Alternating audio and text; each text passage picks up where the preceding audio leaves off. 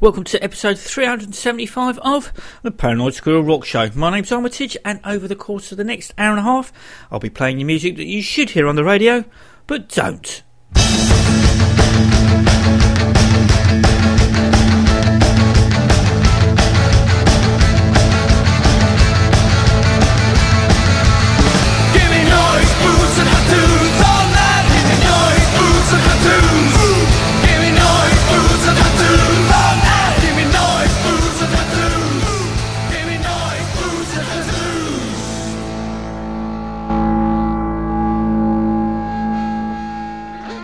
Two gigs on the same day is never a good idea, especially when they are the opposite sides of London, a distance door to door of 15 miles. But this is what happened last Saturday, which was the 26th Future listeners. My dilemma was do I A, see one of my top three all time favourite drummers who happens to be in a great band, or do I B, see a great underground American band on their second and last London date? Fortunately for me, timings were perfect. The Drej, who were playing the Garage in Islington, were opening the proceedings, while Borracho down at the Iron Horse Bar in Sidcup were closing theirs. I asked top three drummer of the Drej, Simon Edwards, what their stage time was. To be told, it was 7.30. I got to the venue about 10 past 7 to be greeted by a queue, and that seemed to snake up the whole length of the Holloway Road.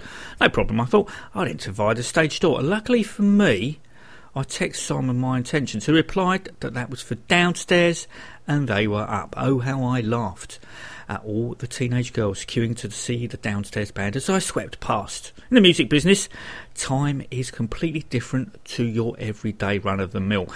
Uh, unless you're a drummer, of course, not including Lars Ulrich. When you're told stage time is 7.30, that generally means 7.45, and that's when the Drej came on for this 30 minute slot. To me, the songs have become firm favourites, but I forget that some people at the garage, for them, this was the first time that I've heard them. Even with plans afoot to begin the follow up to their debut album, these songs still have a lot of mileage left in them. The band cite Black Sabbath, The Damned, Soundgarden, and Faith No More as influential without actually sounding like any of them. That almost sounds like a festival lineup. But enough of me. Time for the Drej.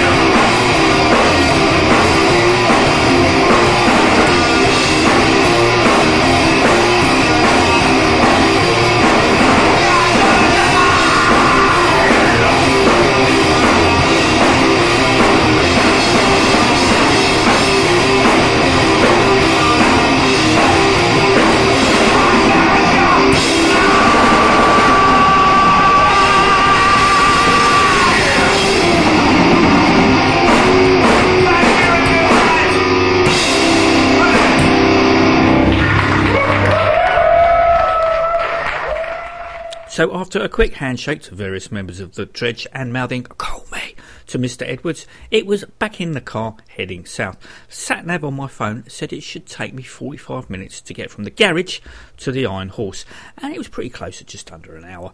I was expecting to pay the advertised fiver on the door, so I was pleasantly surprised that it was now only three quid. What happened next really scared me. I was asked for ID. Now, obviously, it is apparently clear that I'm not underage, but I assumed that the venue policy was to ask everyone for ID, that way avoiding accusations of favouritism. So I obliged and handed over my driving licence, only for it to be placed in a scanner, which now means all my details on where I live, date of birth, and photo are now on a database. Who controls and has access to this information and how long is it held? I didn't question this as the last thing I wanted to happen was to be denied entry. It may be a stipulation from the police or the council as part of the venue's licensing agreement, and the owners are just as pissed off about it as I am.